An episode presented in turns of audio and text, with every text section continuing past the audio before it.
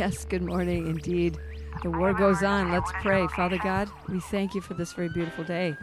That your will be done, O God, on earth and through us, as it's being done and declared in heaven. That you secure this broadcast according to your will and purposes, Father God.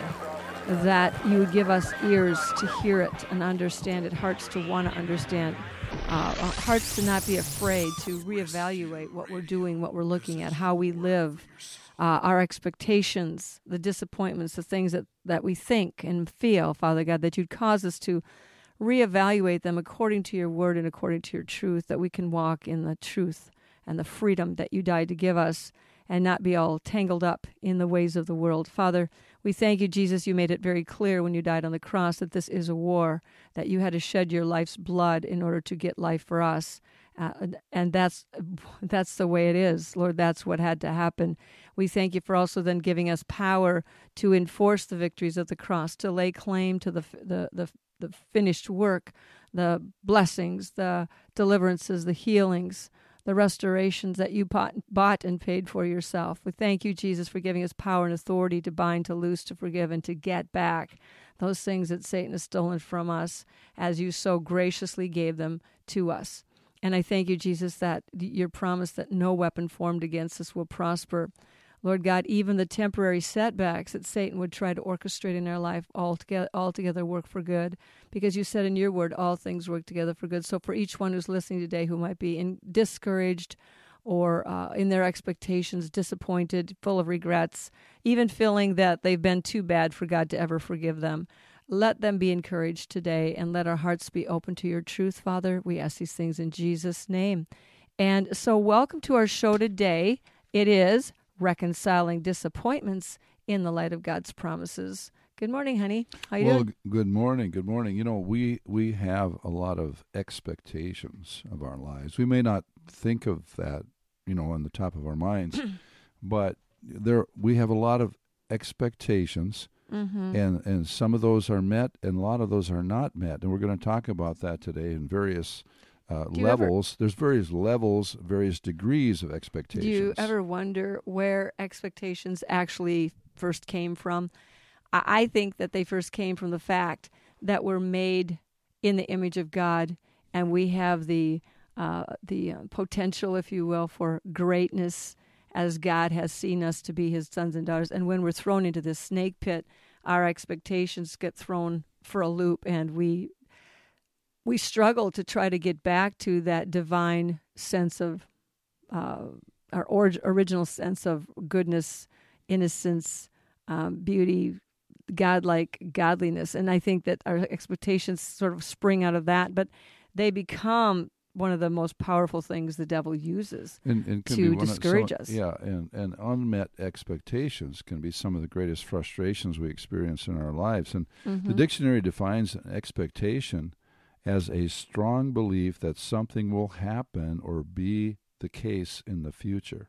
So it's something that we hope for or long for. You know, in the Bible, that is exactly right because uh, Abraham, for example, was given a promise and he expected God, the, the giver of the promise, to fulfill the promise. So he was looking forward, like you said, to something that will happen in the future and hopefully for good. But so God's whole relationship with us is based on fulfilling expectations and keeping his promises. So right, right. Even you know the, the basic kinds of expectations, even even the fact of even if we're not even talking about the involvement of God in these things, because God is involved in everything. But um, one writer said that we all have expectations. We not only have them, we need them because they fuel our dreams, our hopes, and our lives. And so so there's this kind of makes us different than the animals. I don't think they have expectations about particularly any life goal or thing that they want to accomplish. They just, just seem happy just, to live day by day, by moment by moment, survive and multiply and yeah. that sort of thing. So we're different than that. We have a mind and we have expectations. Right, right. So which sets us up for problems. Right, right. You know, there we said earlier that there are many levels and degrees of expectations uh, in our lives that we have and expectations that are placed upon us. For example, uh, is something as simple as a job description. Mm-hmm. We're looking for a, a, a, new job. They give us, we get an interview. They give us a job description, which we learn about we maybe find it online or some other you know some uh, job site, and we look at the requirements, uh, the qualifications, the duties, The know, again the expectations. Mhm. Uh, and, and then another thing too is something you, you purch- we purchased a couple of products recently, and we got an email saying, you know, want us to evaluate, want us to do a review on the Mhm. product. Did the product you purchased meet your expectations? Mhm. Mhm. And so it's interesting. That's a scary, dangerous question to ask in the in this this very angry society these days, because Oh. nobody's happy about anything. you know, Oftentimes, we we yeah, there's a lot of a lot of complaining, a lot of frustration. does a God send us evaluations? Say, how how am I meeting your expectations as as your God today? You know? Well, yeah, we'll, we'll get into that in just a bit. But there's a guy named Lev Grossman who commented that was the thing about the world. It wasn't that things were harder than you thought they were going to be. It was hard in ways that you didn't expect. Yeah, Uh. exactly. So it's like our expectations and, and the evaluating of our expectations, as we've you talked about, evaluating of our expectations according to our expectations.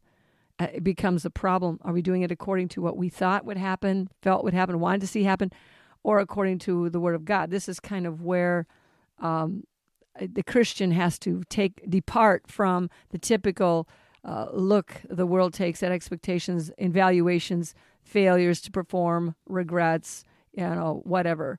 We we are a different breed. Uh, right. Sometimes we, we, we live, even as believers, we have expectations according to the world rather than the word. That's exactly and, and, correct. And same way, you know, you see that in in in love, the idea of love. yeah. There's a line from a song that says, "Love is not the fairy tale I thought it would be." Yeah. So we have this fairy tale idea of love, finding love, and the Hallmark movies and so forth. The idea uh, marriage, we thought, oh man, marriage is going to be we're going to meet uh, Prince Charming, and Mhm. he turns out to be the uh, kind of a- ogre of the year. the ogre of the year or something like and parenting we thought oh man it's going to be wonderful to have children and raise children and see They'll them never grow and disobey develop me. and- yeah. yeah and then they then they get you know nasty they get rebellious or whatever happens and it's like oh my it's just like you want to just sometimes parents joke that they say we just want to give them away and then what about friendships you know you have Mhm. a friend uh, a friendship, and then what happened? You know, a friend will, uh, Well- someone who thought was your friend. Even David writes about Yes, that in the exactly. Psalms. He says the one that I thought was my Uh-huh. friend, he came with me to. Uh, we went to the house of God to worship together. We ate together. and, and ate Mhm. together. We shared as we walked together, and then he betrayed me. hmm What do you, you know, and, and so we have that sort of thing. We have expectations of loyalty, and then betrayal comes Mhm. even in relationship. And then another thing too is the employer-employee relationships. We think, okay, we think of how our boss should be and how our boss should treat us. And if they don't treat us that way, we get upset. We might gossip. We might quit. We might just stall out in our assignments and so forth. you know, expectations in that manner, you know, uh, really are self centered. You're thinking in Yeah. terms of an originating out of your own self, how I want things to be. Um, and we fail with to, to walk in a place of empathy or understanding. Uh, for example, why is the boss the way he is? Or why, you know, why is my husband, wife the way they are? We, we always look at it in terms of kind of a very uh, selfish perspective, and this sets us up for either attempts to control the situation, change the situation, or become angry with the situation. Yeah, or or the you know, um, employee, uh, the employer can look at the employee that way. Why are they doing what they're doing? Mhm. How come they missed that? Is there something that we can do here to remedy the situation? Well, expectations too. To think about it, set up a, a, a hotbed for anger, because Oh. because you know what where what anger is. Anger is the sensitivity to an injustice and energy or desire to right the wrong, fix that injustice. So. Anger sprouts up whenever there's a perceived injustice, and a lot of times, you know, we because of our expectations, um, we're thinking they should be more thoughtful. They should, you know, do this or that for me, and why didn't they? And and why can't they see I need help? And where are they when I need them? And we have all, all these thoughts going through our minds and our hearts, and it begins to set up a root of bitterness. Or well, actually, first the root is is an injustice, which springs up into anger, which causes an explosion, and all of it comes from a lack of love or lack of empathy and understanding. Right, right. And you know, we have these expectations that are that you know some some that are met and a lot of them that are not met you know even like on you know with kids or uh, sports teams you expect certain things out of your teammates or your coaches and then there's politics going on there's injustices uh, and in churches too there's people that says you know i was expecting this right, they come right. to a church mm-hmm. expecting right. this we Looking. expect this and that we expect you know uh, great worship we expect uh, support and and we expect the pastor to be there for us and stuff and if the pastor doesn't quite meet our expectations Right. Uh, you know he let we us judge down him. We get we, mad. we have judge him we yeah. get mad and we say well you know what i'm leaving this church i'm going to go and go to another one Well, this we is find the same this thing is so everywhere present. You're talking about the church. We could talk about the government. We could talk about our political leaders. We could talk about, you know, at this point in time, all I can say about the American society and individuals individually is that everybody's absolutely angry. Their expectations are not being met, and they're looking at it from a very selfish perspective. And it's not like who out there blesses somebody for trying hard or doing a good job. You're looking for the fault, the flaw, and the reason that they have disappointed you. And why do we think that we are so entitled that everybody else should do stuff for us and we don't have to participate? These are all kind of ways that we get caught up in this whole nasty little demonic net of expectations. And yet on the on the other hand God has given us promises as believers and that in itself also becomes one of Satan's most effective tactics for bringing discouragement um, uh, you know defeat uh, doubt uh, unbelief disillusionment and disgruntledness and death. So expectations are a dangerous situation and our expectation as the psalmist would say as the, as the bible writers would say our expectation needs to be in god and the fulfilling of his promises. However as we look as believers at this problem we can see it gets even worse when god steps into the arena and makes these incredible promises that seem to be absolutely not happening. Where you have expectations you have disappointments Yeah. and a lot of times we have disappointments and and what like you said uh, marjorie disappointments can lead to just you know just Anger, sadness anger yep. unforgiveness bitterness Yep. complacency self-condemnation cynicism Mhm. self-condemnation Yeah. dis- discouragement defeat depression Yeah. hopelessness And what does even, this do for the kingdom of God? even Yeah. suicide And, and, and well, how does this profit the kingdom of God? How does this profit the kingdom of God? Uh, for example, God has said, "Ask and you shall receive." You know that's a promise. You know Jesus made that promise: "Ask and you shall receive." Nothing is impossible uh, to those who believe. Greater things than these shall you do because they go to my Father. Um, exceedingly abundantly above and beyond all we can ask, think, or imagine. Uh, no good thing will He withhold from those who walk uprightly. We're more than conquerors through Him who loves us. Um, I was young and now I'm old, and I've not foreseen the righteous forsaken or seed begging bread. So we have all these incredible promises, and we don't know uh, how to manage them. Well, right, right, exactly. You know, uh, you mentioned uh, just you mentioned Ephesians three twenty and twenty one in Mhm. the Amplified Bible.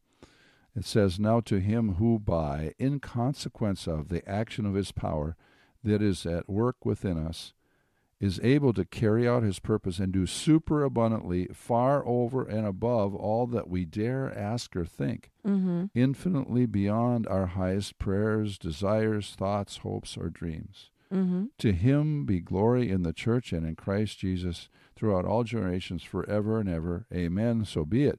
And then you mentioned John fourteen twelve. It just it bears repeating here. Greater things than these shall you do, because I go to my Father. So, um, and there was a there was kind of a catchphrase that came around several, quite a few years ago now, probably 20, 25 years ago or so. But it said. Um, uh, it was going around in Christian circles. Um, expect a miracle, expect a miracle, and uh, and I and, and fairly a little more recently there was just kind of a catchphrase going around: "God surprise me, God surprise me." Well, you know, expectation from the Lord according to the Word of God is great. And this is this is uh, in in the world you shall have tribulation and be of good cheer. I have overcome the world. Uh, so so he says expect trouble, but be of good cheer. Don't just say nothing good's ever going to happen, Mm-hmm. and it's just all Well, I think trouble and problems and stuff like that. I think when, when preachers do that, though, like expect a miracle. I mean, you have to hear from God when you pro- project or broadcast these kinds of things because you set people up. They're looking for leadership, they're looking for direction. Um, and, you know, people are gullible and they are looking for something to hold on to. They're looking for hope. Really, the anch- hope that anchors the soul comes from your relationship with God and knowing that God is with you in the good times and the bad times all the time. Well, exactly. You know, what about you know, say you're expecting a miracle? Here, here are some of the real nitty gritty issues that we we we deal with. Okay, uh, what you're expecting a miracle? What if the miracle doesn't come? Let me just rattle Mhm, off a few of mhm. these. Yeah, okay? okay. all right. So you're expecting a miracle. The miracle doesn't come, or it doesn't come according to our timetable. Sometimes we we have expectations within our own time frame Mm-hmm. And then we give up if it doesn't fit our time frame. Mm-hmm. Uh, say we pray earn, for, earnestly for someone to be healed and they die. Mm-hmm. We believe for the had that. healing of a marriage, and a, and the divorce goes through. We pray and work hard to see our church grow, and it seems like it is stalled and even shrinking. Yeah. yeah. We know that we have a great call to ministry, mm-hmm. but year after year, it seems like we are shoved Mm-hmm. and stuck in a corner.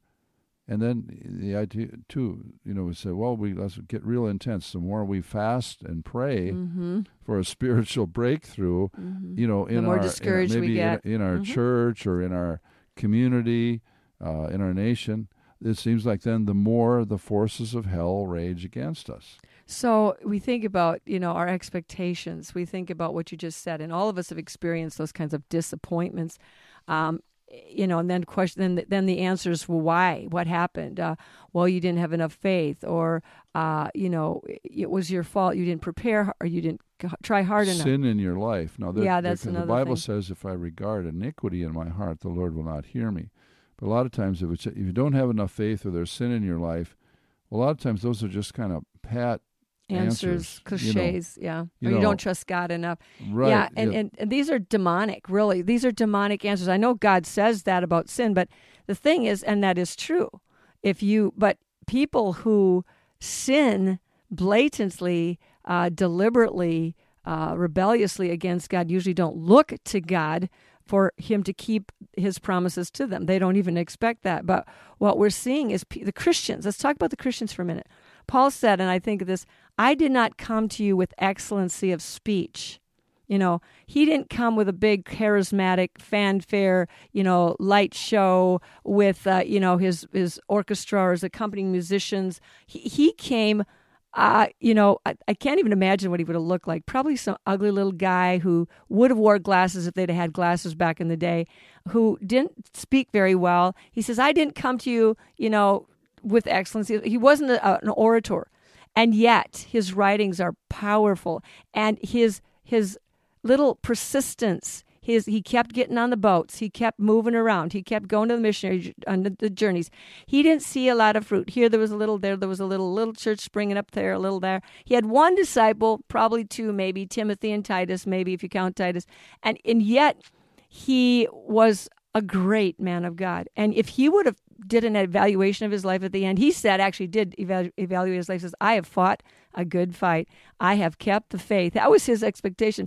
I just need to keep the faith here in the midst of these incredible demonic um, oppositions that have come against me. You know, and and he was able by the grace of God and the Holy Spirit's anointing and inspiration to actually explain the dynamics that go on behind the scenes that wreck expectations that b- create this defeat. You actually Satan I believe sets up in your mind, in your heart, through society, through your family, the expectations, uh, you know, make a good name for yourself, you know, do do us proud kind of thing, to set up in us this uh, this desire to accelerate and to achieve and we don't see it and we're we're frustrated and we're exhausted we run out of resources money time energy we're bound in corners with relationships. We're, we're defeated discouraged. And paul says the most important thing is to get through this maze this gondola with with faith with believing and not giving up. So when god says ask and you shall receive seek and you'll find nothing's impossible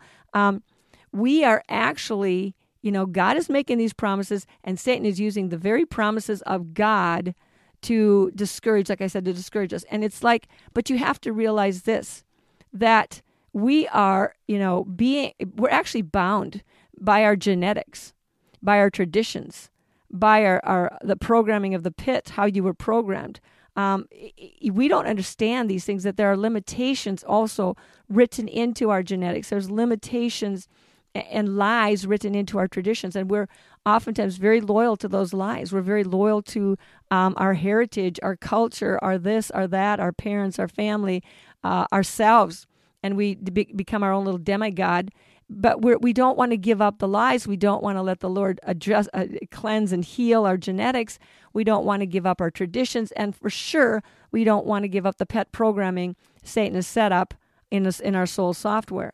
So we're being shaped and held fast by our self concept. And that's exactly what Satan hopes. He can hold you back from the great promises of God, from entering in, from experiencing the, the rich fulfillment of anything by holding us in this concept of, of, of and it's a self concept that's formed out of the reinforcement from our, our repeated failures. The more you fail, the more you get up and try, the deeper you dig the rut, the more you become convinced it is what it is, it's never going to change, and I'm never going to make it. It's interesting, too, honey, that when children are little, when humans are little, they have all these they they they they dream about things. I'm going to be a fireman. I'm going to be a navy seal. I'm going to you know be the president. We even wrap little t-shirts on them that i'm going to be next president of the united states.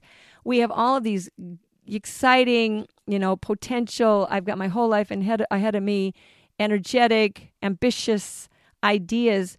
And by the time you get to be an old being, an old human being, you're looking back over the course of your life and and you know kind of your memoirs or your your your um, self examination, and you're seeing the failures, the disappointments, um, and and the defeat, the the broken dreams, um, you know, and we you know become we can we're at that point, at that really at that evaluation point where I held on to my self idea concept and I didn't let it be transformed by the renewing of God's word. I held on to who I thought I was and I didn't make it.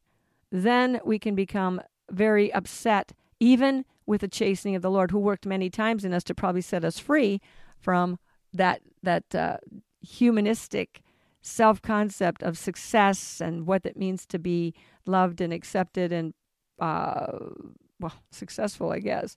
Um, you know and when those when those expectations don't come to pass then what do we do? We um we give up. We get mad. We go away.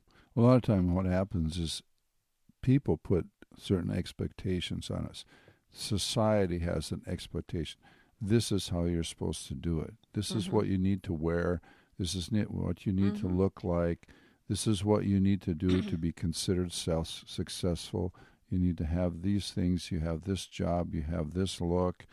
You have this size church. You have. Well, uh, you drive this kind of car, etc., etc. But but this is not. You know, we are not of this world. We cannot right. use these these measures to determine our worth, our value, our our, our anything. My worth and value was determined before I was ever even born. It was determined by the one who made me, the one who died for me, the one who uh, created me and bought me back and that will not change that is a that is a constant but satan wants to ob- obliterate the idea that i'm worth anything or that i can do anything for the kingdom of god and he discourages us. And one of the things that he does is that you know as we get older uh, we're dri- we become more driven to do things, and the more we do, the busier we get, and the busier we get, the faster life goes, and the faster life goes, the more we uh, we realize uh, that we can't get everything done. We become um, we racing to the finish line to finish well, and and we're getting more tired as we as we do it, and so very few people on this planet ever feel like they've really accomplished what they were put here to do. And so we have to go back to the Word of God um, and, and learn to make peace with ourselves, make peace with God, and allow Him to run the race through us, um, not us running the race and dragging behind us a ton of regrets as we're trying to make uh, build more momentum going up the hill. I really think the psalmists have it right. And you know, going back before we do the psalmist, let's just look at it. When you're a little child, your dad makes an ex- a promise to you. God, Father God makes a promise to you. He says, "Okay, th- this evening, um, we're gonna we're gonna go to the Dairy Queen. We'll go to the Dairy Queen, and you can each get a Blizzard." Okay, so all day long, this little five six year old is wanting to waiting waiting and working. I get get your work done, and then we'll go.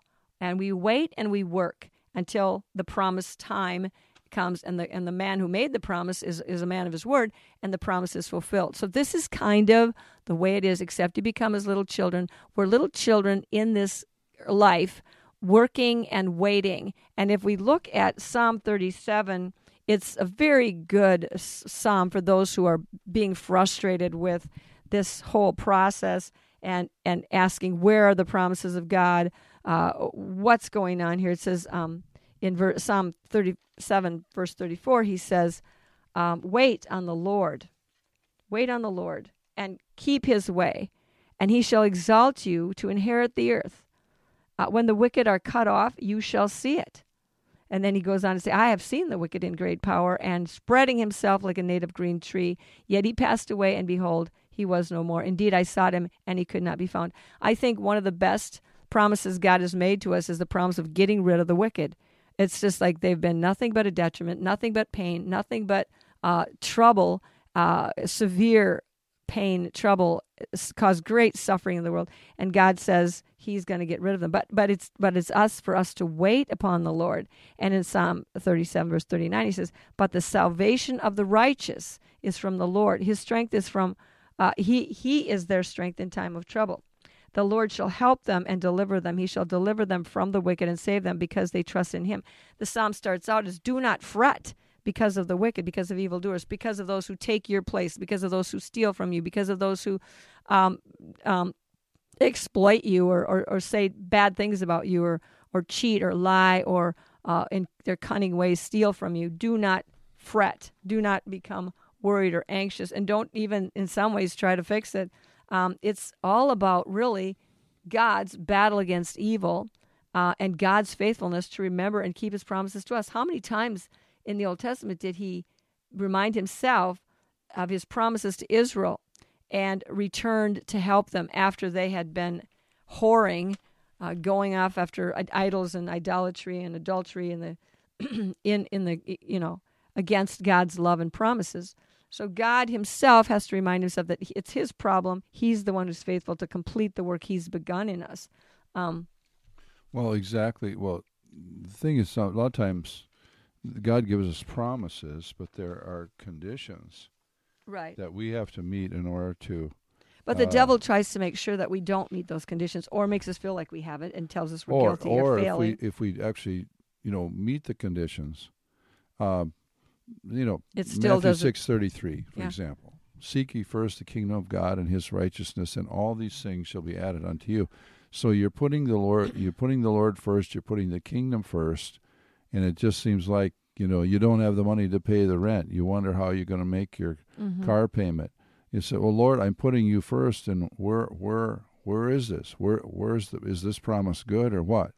Well, I think the part of the problem with all that and the way we look at God is we look at God as you know money bags or some, you know, uh, it's really God wants our relationship with Him to be based not on what He gives us, uh, exactly. but upon our love for Him, for who He is, and and His love for us, for who we are, and not not to get all this other stuff in the middle of that and say, well, if you really love me, then you do this and that and blah blah blah. a lot of our questions are would be answered if we really were settled in the idea that God loves us, that Jesus loves us, yeah, and, and, and that we're okay instead of coming up with this concept, the devil always brings in, well, you're sinning. Well, you didn't get, get this because you made God mad. You know, the thing is that we, we haven't learned how to uh, get, when you sin, the Bible says confess it. It doesn't say give God a, a you know, a fruit basket of penance. It says confess you're wrong. Tell God you're sorry. You got caught in the midst of a trick, a lie. You believed a lie. You acted. You took the devil's solution. Um, you tried to do it yourself. Uh, whatever the lie is, confess it and cancel it. Say, you know, God, forgive me for being so self reliant and independent, and forgive me for not believing you really loved me. Forgive me for thinking the devil had a better solution. Forgive me for getting tricked into believing that this more instant fix, that my way was a better way. Forgive me. That's called confession of sin. That's called humbling yourself, uh, getting rid of the pride because it's doing you no good. It's not even you anyway. So kick it out and say, you know, God, um, I need you. And then so when we repent, to change your mind, say, God, I can't do this without you. See, all, a lot of what happens in our lives, really, and we run against up against the pricks of life whatever those are is us god is chastening us to teach us that we cannot do this ourselves. We he is the one who's faithful and we simply are to follow. And it's not the other way around. We're always thinking i've got to do something and you're going to follow me. No no no. God is faithful to complete the work he has prescribed and begun in, in, in, in you and it's you to follow and when you follow he will complete a work in your life that you'll be very pleased with Well, the story of the uh, prodigal son in Luke 15, the son, you know, he had this kind of entitlement mentality. And this is something that God wants to just deliver us from. oh boy this This- generation's got this a ton of that generation, we are living Whoa. in an entitlement, and I don't get Lazy what I want not- when no. I want it.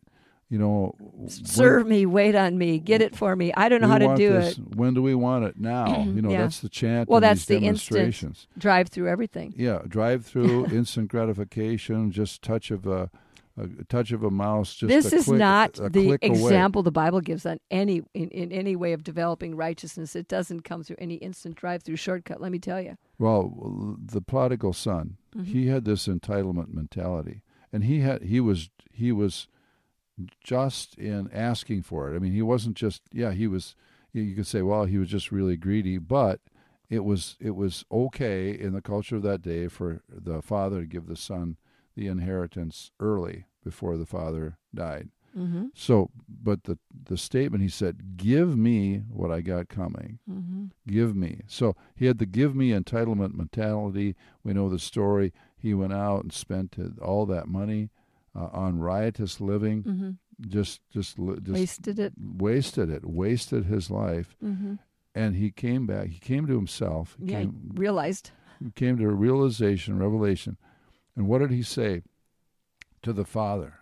He was going to say, I'm going to go to the Father and say, Make me as one of your servants. So he went from the place of give me to make me. And this is this is what you Mhm. this is what we have to come to to in our lives. Instead of Lord, what are you going to do for me? Lord, make me. Right. God is more interested in making us, in Romans 8, talks about us being conformed to the image of his Son. Mhm. Jesus called his disciples. He says, Come after me, and I will what? Make you. Make you to become fishers of men. So God is more interested in making us than giving us stuff. And notice that, that the prodigal had realized that his father's servants had more uh, security, life security, um, had more freedom than he did because he couldn't, he hadn't have, didn't even have the freedom to get out of the pig pen really. And so the thing is, excuse me, that our, the the whole the whole uh, you know, up is down, in is out. To save your life is lose it. To lose your life is to keep it. Is that excuse me that God wants us to ask uh, to be made into servants. I mean, being a servant, we're we're the most free that we can possibly be in serving God. Right, right. That's that's the um, you know it's a it's a par- paradoxical thing, you know, and it's just like some of these instances. You know, we often often have misconceptions of what our lives should be like Yeah, and how God should perform in our lives. on our behalf. yeah, Now, sometimes we think, you know, God is we're the you know some there's some extreme views in Christianity, elements of Christianity that said, well, God is here to serve us. Well, Jesus came to seek and to save that which is lost. He Mhm. came not to be served, but to serve. Yes, He does serve us, but we're looking. but He trains us up to be servants as well. servants of for of Him and servants of others, and so, uh, you know, we have a lot of times we don't want to wait for the fulfillment of the promise. Well, if you look at the Word of God, speaking of waiting, it's all about waiting and working. That's how you got to the Dairy Queen. If your dad was a faithful dad, you worked and you waited. And it's kind of like in that particular place, you think you earned it, but really it was coming as a promise from, you know, your dad didn't have to give that promise that he was going to take you to the Dairy Queen. You could just work you all day and you got nothing. But, you know, in the Old Testament, in the New Testament, we have uh, tremendous examples of people who were refined through the process of waiting, through the process of what uh, fighting the demons of discouragement and despair. Um, you know, I just I think of Joseph in the prison, young Joseph, maybe 17 years old. I think I don't know, maybe it was 10, 15 years in that prison and he worked his way up. He learned a lot of skills in the prison. He was he was a great uh, accountant, bookkeeper, a manager of commodities, and through the prison, through Potiphar's experience as well, he learned how he was going those things he was going to need later when he was the second in command to Pharaoh to run the the grain operations, the food uh, you know distribution uh, for Egypt during the famines. But during the time that Joseph was young, impulsive, his whole life, his, his, his good looks, everything is being held up, can't find a wife, you know, nothing's going the way a young man's life should go for probably, you know, 10, 15 years. And how many times do you suppose he prayed to get out of the prison? And he had that dream. The expectation was my brothers are going to bow down to me. Well, that looked like it went down the toilet. And then he had, you know, all these people who said, yeah, yeah, we'll help you, the baker, the, the, uh, the, the, the butler, but they forgot about him. And it, it just seemed like there was nothing that came to deliver him no matter what he did. He did good things, righteous things, he stayed pure, and, and, and yet it didn't seem like it was working in his favor. But it was this extreme, extreme test of faithfulness. Was he going to believe God? God's promise to the, the vision would come to pass? Was he going to believe that, or was he going to throw that out and say, "Forget it"? Then I'm just going to do my do my own thing because God's not here. How many of us? How many of you have said, "Forget it"? Just forget it. God's not faithful. God's not here. I've screwed up you know, God can't fix this, blah, blah, blah. This is the devil talking to you.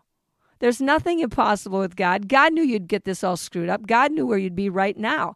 God knew you that that thought would even be coming into your mind, and He knew where it comes from. And you should ask, where's this thought coming from? You need to take captive every thought, and not every thought you think you thought are thoughts you thought. Some of the thoughts you think you thought are thoughts the enemy wants you to think you thought, to dwell on them, to allow them to grow up in your life and bring forth bitter, evil fruit. So, discouragement, disappointment, bitterness against God, how's that going to profit the kingdom of God? You know, it's better to just know that you're loved by God and be satisfied with that. I mean, talking about Joseph, talking about Paul, talk about Moses, talk about that guy. He started out at the top of the pile. I mean, right next, you know, in Pharaoh's house, you know, probably next in line to be the next Pharaoh. Um, smart kid, educated in in writing, in in liturgy, a literature, not liturgy. I don't think he went to seminary, but anyway, but he had a kind of a divided identity and he found out he was a Hebrew. So, but he was at the top of the pile. And then he got cast out through a, a, a through a good deed, trying to do a good deed, which, you know, uh, you know, trying to set something right, bring some justice. He ends up on the backside of the desert for 40 years. But, you know, he was 40 when he left and I don't know if he's 40 when he left Egypt. I have to check that out. But he was in the desert for 40 years. So by the time he gets back to Egypt, he's 80 years old. 80, guys. You're not 80 yet. You know, God can still do stuff with 80 year old people. So he lived to be 120. But, you know, the thing is, in the desert, what was he learning? He was waiting, waiting, waiting, dying, dying, giving up, doing sheep, doing sheep, doing sheep, day after day after day. What about Jesus? 30 years in the carpenter shop building tables and chairs and fixing wagon wheels and, you know, just being a normal, ordinary, very uh, uneventful life, normal person. Well, before you jump to Jesus here, let's go back to Moses here. okay. And uh, Moses, you know, God said, you know, I'm going to send you to Pharaoh uh, that you may bring my people out of uh, the children of Israel out of Egypt. Okay? So he called, he said, uh, Exodus 3 7 and 8, and the Lord said, I have surely seen the oppression of my people who are in Egypt, and have heard their cry because of their taskmasters, for I know their sorrows. So I have come down to deliver them out of the hand of the Egyptians, and to bring them up from that land to a good and large land, to a land flowing with milk and honey. Mm-hmm. He says, okay, in verse 10, Come now, therefore, and I will send you to Pharaoh, that you may bring my people, the children of Israel, out of Egypt. So So not only was Moses suffering, but the children of Israel for that what was it, 120 years? 430 years they were there. Okay, but they weren't suffering the whole time because some of the time well, they were still. 430 you know. years in Egypt, and, and the the oppression got worse and worse. And So they were super discouraged, defeated. Oh, Their yeah. expectations were totally dashed. Here we are, the people of God, and now what are we? they're just Oppressed, persecuted. oppressed slaves. I know. And then so Moses, God says, "Okay, go see Pharaoh." So much for expectations, huh? So he said, "Go see Pharaoh," and and and then he says, "Well, let my people go." And basically, Pharaoh is saying, "You know, listen, you guys don't have enough to do. Yeah. You're complaining. You want to go out and sacrifice to your God." So it backfired. He, he says, "No." He says, "Well, you don't have enough to do. You're idle." So. And they're- were making these bricks out of straw. They would stomp the clay and the mud and the water to make bricks that they would dry to build buildings and so forth. So what happened? He says, "Now you are not going to have the straw brought to you anymore. You have to go out and get your straw. You got a big extra job to do. Plus, you have to have the same uh, tally of Yeah. bricks hmm produced every day." So in So other the- words, well, it me- got let me get- worse. let me get this here. got yeah, worse. it got worse. So Moses returned to the Lord, and Lord said, Lord, why have you brought this trouble on this people? Why is it you have sent me? For since I came to Pharaoh to speak in your name, Mm-hmm. he has done evil to this people, neither have you delivered your people at all. So so Moses has got this problem pr- Yeah. prom not problem It is. promise of deliverance and it becomes a problem of deliverance Mhm. he starts out he said listen okay lord come on i, I was expecting Yeah. pharaoh you said pharaoh's going to let him go i start out here and things get much worse Yeah. than they were Well, before This, these are all the the men, the great men and women of God who waited and waited. The, the children of Israel waited for uh, how many years for a savior? Thousands. But the thing is, you know, the uh, David chased around for four, how many? Forty years, 20, 20, at least twenty years in the wilderness with Saul, chasing after him. He wasn't crowned king until he was like forty years old, and um, he, and then it was only half the kingdom for a while. Noah, 120 years building a boat after God said, I'm going to destroy, you know, build this boat. I mean, he could have said, you know, maybe I misheard God. You know, after the first week, I probably said, what, did I really hear God? I mean, maybe that was just my imagination. Here he's is 120 years later, and he's building a boat, and the people are laughing at him, thinking he's crazy. It had never rained, so there was another problem. They weren't building the boat by a big body of water, they were building it right on the dry ground, uh, you know, not near a body of water. So here we have a man, these men of faith, and Jacob. You know, he was chased out of his inheritance, ran away from home when he was a young man because of, of his brother and the, the conflict. And he was over there with Laban, worked seven years for Rachel, seven years for Leah, another six years. So he's there, what, 14, um, 20 years. Um, and then he's afraid to come back because he knows his brother Esau is still going to kill him. And yet he's got all these flocks and all these kids, and he wants gets back. He wants to get back home, and his life has been nothing but oppressed. You know, he's been blessed with lots of sheep and lots of goats and and lots of kids, but the oppression of the righteous continues in some avenue or another. You are going to be oppressed and persecuted because that's just the way it is, and that's that's not because you don't have faith. It's because you do have faith. It's because Satan considers you as a, a deadly uh, enemy and he wants to take you out with discouragement or, or uh, failed expectations. But, but the point is, of all these people, and a couple more that we'll talk about here today, but all these people, they did get the res- deliverance. Their the promises did come true. It just it just took time. It was Mhm. in God's time, God's timing. You know, e- even uh, you know, like uh, what can I say? Abraham. yeah, Yeah, one of my favorites because Abraham uh, uh, was he believed the promises of God in Romans chapter 4 and it was accounted to him for righteousness and he didn't waver though his br- body was getting old and the promise God made to him was twofold is one you're going to have kids and the second was you're going to have land and you know actually when Abraham died he had one son well no he had I'm sorry he had one son of the promise um, he had several other sons by Keturah, and he had Ishmael, of course. But he had the one son of the promise, Isaac, and Isaac only had uh, two kids. And so, and, and Jacob, I don't think he had started having his all of his kids yet by the time Abraham was here. and then died. So Abraham died with, you know, like four people in his descendant line, line of descendants, three or four people. And and he never did get the land. He never did because he had to actually buy a piece of ground to bury Sarah in. And that was the same place, I believe, that they buried several of his other family members himself. And so, you know, he says in Hebrews, he, he went on to have to go to the city whose foundation and builder is God. So he, you could say, well, technically, Abraham never got the promises. Well, the promises were so huge, and they weren't just for Abraham; they were for all of his descendants, the stars of the sea, the sand of the, of the uh, stars of the sea, stars of the Star of the sky, sky, sands of the Uh, seashore. yeah, you know what I'm talking about. Anyway, Yeah. so but he was in he he died in faith believing. So we can see that you know say, well, that's those guys. That's not me. Well, you know, yes, it is. We are the end days. Uh, mighty warriors of God, and we can't look to the right or to the left. We can't look at what it looks like. We can't look at what it what it feels like. It doesn't matter what it feels like. Doesn't matter what it looks like because you might be surprised what God is doing. He says, "Don't despise the day of small beginnings." You may be doing a lot more than you think, and it's really a waste of time to go into this this mullygrub place of expectations. Um, Psalm Uh, 40 verse 1 says, "I waited patiently for the Lord, and he inclined to me and heard me. He brought me up also out of a horrible pit, out of the miry clay, and set my feet upon the rock."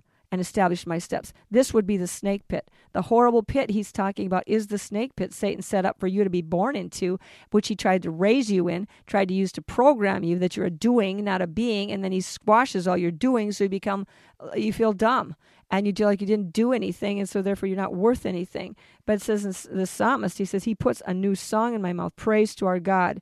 Many will see it and fear and trust in the Lord. What are they seeing out when they look at us? Are they seeing a place and a way to trust in the Lord and to rejoice in God? Are they seeing a guy who's given up? Um, it says, he says in verse 11 and 12, Do not, Lord, do not withhold your tender mercies from me. Let your loving kindness and your truth con- continually preserve me. For innumerable evils have surrounded me. You know, we have been so surrounded by evil, we have no idea how much the devil would try to kill us every day, every second of the day, if it wouldn't be for the staying power and hand and protection of God. We'd all be dead already. But even in the little things that we do get a glimpse of, we see God's faithfulness. And this is where we need to rejoice in the faithfulness of God. Rejoice in the wait. Rejoice in knowing that God's got it. It's His problem. If it doesn't all turn out the way you think it should, that's too bad for you because it's not even your problem. It's it's God's plan, and I'm working God's plan.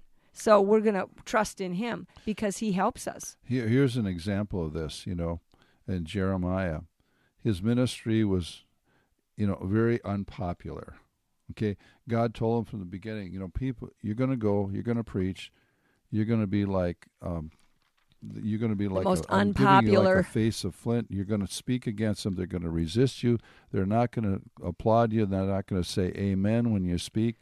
You're just going to have a tough. No but followers. Go, but, but go mm. speak. Okay. Wow, what a deal! So they're not going to hear you. So his expectation in God was what God said, and he was he knew. but he he he knew the ex- but he even in Jeremiah 20 verse 7 he says oh lord you induced me and i was persuaded you are stronger than i and have prevailed. I am in derision daily. Uh huh. everyone mocks me. Nobody likes me. yeah. And when i spoke i cried out i shouted violence and plunder because the word of the lord was made to me a reproach and derision daily. Now it's interesting. God said that's how it was going to be. But he's you know uh, but jeremiah's at the place where well yeah i know you said it this is how it's going to be but it's like this is just more than i thought it would be a little bit more than what i well, actually and you know what? bargained for here Jeremiah's face, he said, was set like a flint. God had had done something in Jeremiah that caused him to not take it personal, not turn back, not get afraid, not be offended. And he was in some tough spots. He had to go talk to kings and talk to kings about their misdeeds and about the coming destruction. I mean, there you, you're taking your head in your hands to get it cut off if you do that. Right, and he's talking to hard-hearted religious people, idolatrous people, Pride, people, prideful. people who were supposedly the, supposed to be the servants of God that had got into all kinds of immorality and idolatry. But he said he he was an overcomer here. Mm-hmm. In verse uh, Jeremiah twenty, verse nine, then I said, I will not make mention of him, nor speak any more in his name. He's like, you know what? I'm just going to give up. You know, I'm just going to give up. Uh, but then he said that, but then he couldn't stick with that. He said, Why? Yeah. Because his word was in my heart like a burning fire, shut up in my bones. Yeah. And I was weary of holding it back, and I could not. So he, he overcame the temptation to By be discouraged. Yes, it was there was Mhm. expectations that he was going to have all this resistance, but he says in the in spite of that, I'm going to fulfill what God has called me to do. I'm going to continue to speak the word because the word of God is Mhm. burning in my heart. Yeah. And so that was the expectation of God upon him that he was going to be a faithful prophet to that wicked generation. You know, it's like um, our expectations become the sacrifice that we offer to God on the altar uh, the, of our life. Your expectation, giving up your life, your thoughts, how you thought it would go, what you want to look like, the acclaim of people. You just you're dead to that. You are. As a matter of fact, as believers, we are no longer living unto ourselves. We're we're dead in Christ, uh, and the Bible says to live as Christ. To, to you know, in Him we live and move and have our being. And if we get to that place of consecration, sanctification, then we're getting more and more immune to the uh, the way it looks, the way it feels, and what people say, and what we think, and what the devil tries to tell us. I just get so uh, personally sick of people who are so lost in their own discouragements and expectations because of the fact that it wastes so much precious time. However, it is a very human and common uh, malady. If you look in, again in the Psalms, Psalms are very good. If you got any problems, read the Psalms. You find that somebody had that same problem before you ever did. So in Psalm 42, um, in verse 11, he's talking, the psalmist is talking about seeking the Lord, and he ends up saying, You know, you are my rock. Um, why have you forgotten me? Verse 9. Uh, why do I go mourning because of the oppression of the enemy? Um, as the breaking of my bones, my enemy reproaches me while they say all day long, Where's your God?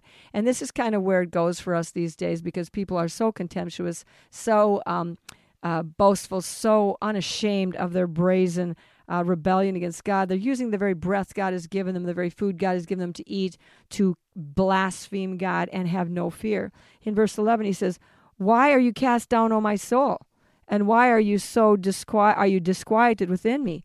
Hope in God, for I shall yet praise him, the help of my countenance and my God. This is a very interesting verse because he's actually talking to himself. He's talking to his soul. His soul is his mind, will, emotions, reasoning, uh, power, all the things that we were programmed to believe. And, and who's talking to him? Why are you downcast, oh my soul? It's not God talking, it's his spirit man talking to him, saying, Why are you downcast? Get up.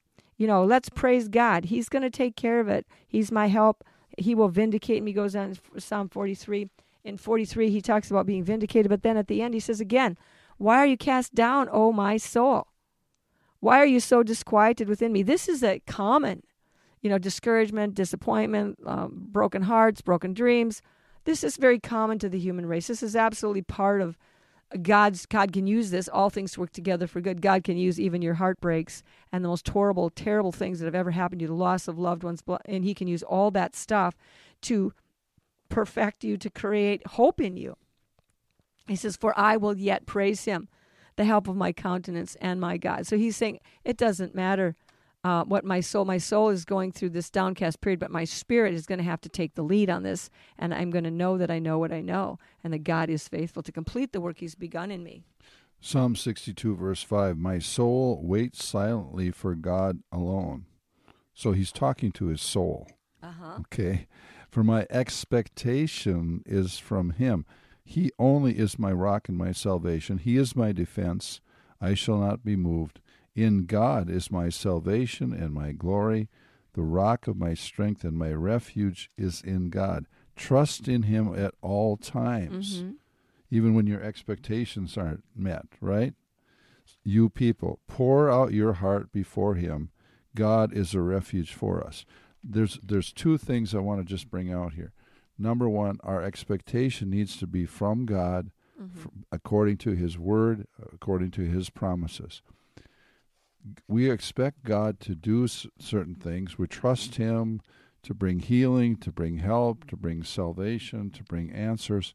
But oftentimes, we think of how He's going to do it. The Jewish people, for example, they were expecting the Messiah. But when Mhm. Jesus came, he didn't fit the mold. Yeah, that's right. Okay, he didn't fit the model, the mold. The expectation. Uh, the expectation. They just say, "Well, who is he? Is he John the Baptist? Is this that prophet? Yeah. Is this Moses? Is it Elijah? Is he a, a, a bastard? Who is he?" They they they couldn't figure out. He did not fit the picture. A lot of times that they had in their minds their expectation. They were right to expect the Messiah, but he came. The way he came was different. Same way too. Naaman, you remember Naaman, the Syrian commander? We hear a lot about Syria in the uh, in these days. He was this commander, big guy in the military. He, but he was a leper, and he had captured a little slave girl in his raid into Israel, and she said, "Well, you know, if uh, if if my master knew about the prophet that's in uh, you know in the land." He could go to him and um, be healed of his leprosy. So e- Elisha, uh, he sent for Elisha, okay, to come. Um, and here's the message: Eli- Naaman comes with his big entourage, his his military people, his chariot, and he stood at the door of Elisha's house and and expecting some great thing to happen. Elisha said in, in 2 Kings 5.10, Elisha sent a messenger to him, saying, Go wash in the Jordan seven times, and your flesh shall be restored to you, and you shall be clean. Now this is this is the word of the Lord to mm-hmm. to Naaman. Mm-hmm. But Naaman became furious. He's mad. He's freaking out. And he went his way. He said, Indeed, I said to myself, He will surely come out to me and stand and call on the name of the Lord and wave his hand over the place and heal the leprosy. And Elijah didn't even come out of his house. He sent a servant, say, "Well, just go wash in the pool of mm-hmm, Siloam, and you're going to be." mm-hmm. Uh, uh, expectations, yeah. Expectation. He had this whole expect uh, how it should be, and and and then his servants had said, "Well, listen, you know, if he told you to do something great, wouldn't you have done it? Well, why don't you just go ahead and do what Elisha's saying?" And so what happened is Naaman uh, went down and dipped, verse 14, seven times in the Jordan, according to the saying of the man of God, and his flesh was restored like the flesh of a little child, and he was clean. And he said, later, he said, Indeed, now I know there is no God in all the earth except in Israel. So, a lot of times when we're praying for something, we're expecting God to work but we think we look it looks like man it's not happening the way we think it should go but he is hearing our prayer. He's answering. He's doing it in a way that's beyond our expectations. Right, but the thing is, here's another problem, and and you know, in Psalm 27, by the way, is a really good place for you to read if you want to. Um, you know, I, he says in verse 13, "I would have lost heart." Unless I had believed that I would see the goodness of the Lord in the land of the living. This becomes a thing we haven't really talked about, but when we lose heart and get disappointed, the disappointment is, is really focused on the goodness of God. That God is not good, God does not care, God is not with me, um, God has abandoned me, forsaken me, just like everybody else. And so, really, when Satan puts the pressure on us to become discouraged, it really is to reflect back on the unfaithfulness of God and that God is not good. So this psalmist is saying the reason I'm still hoping is because God is good. I, I, that I would see the goodness of the Lord in the land of the living. And this is your argument back to God. God, I believe you're good. I know you're good. You cannot not be good because you are God, you are you are love. And so I'm going to stand on that and believe that you're going to work all these thing, all these things together for good because I love you and I have no other way of doing this but through you. And so he's he he would have lost heart. And I think this is what Satan wants us to do is lose heart, lose heart in not only in our own capabilities, in our own life and point of our life, but also to lose heart in the love and the in the in the faithfulness and the goodness of God. And then in verse 14 he says, Wait on the Lord, be of good courage, and he shall strengthen your heart. Wait, I say on the Lord. And for all of us in these expectations, waiting upon the Lord is what God, you know, really intends. That waiting is like dying, but dying is like living. So when you die to these things, waiting upon the Lord, God will perfect, God will deliver, God will heal, God will make it right in the end. Waiting in the dying, and then in the dying, we have the living. Romans 8, 28 and 29. And we know. Here's another part the knowing. Mm-hmm. That's what keep, the knowing keeps us going. Yeah, that's right. And we know that in all things, that all things work together for good. All things Mhm. work together for good to those who love God and to those who are called according to his purpose, for whom he foreknew, he also predestined to be what? conformed to the image of his son. to the image of his son.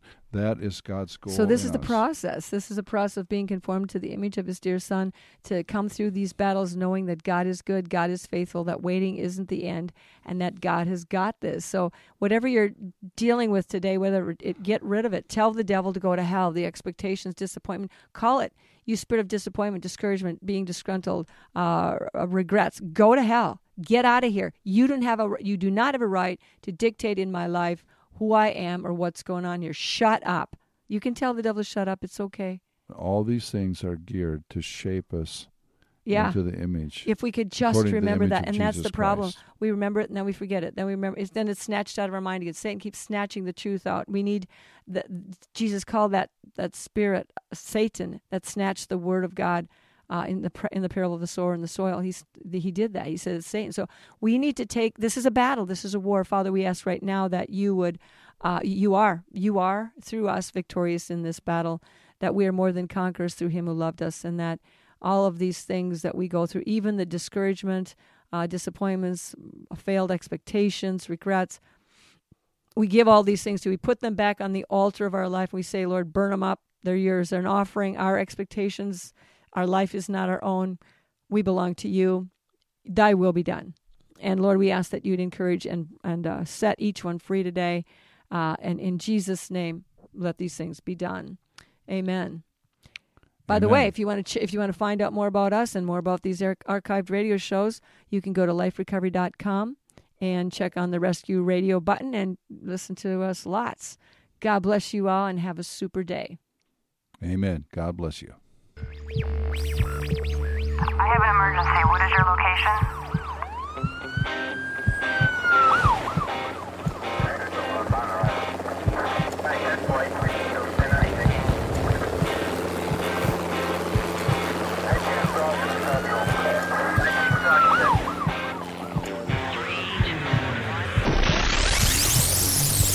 Rescue Radio, because there's a war for your soul.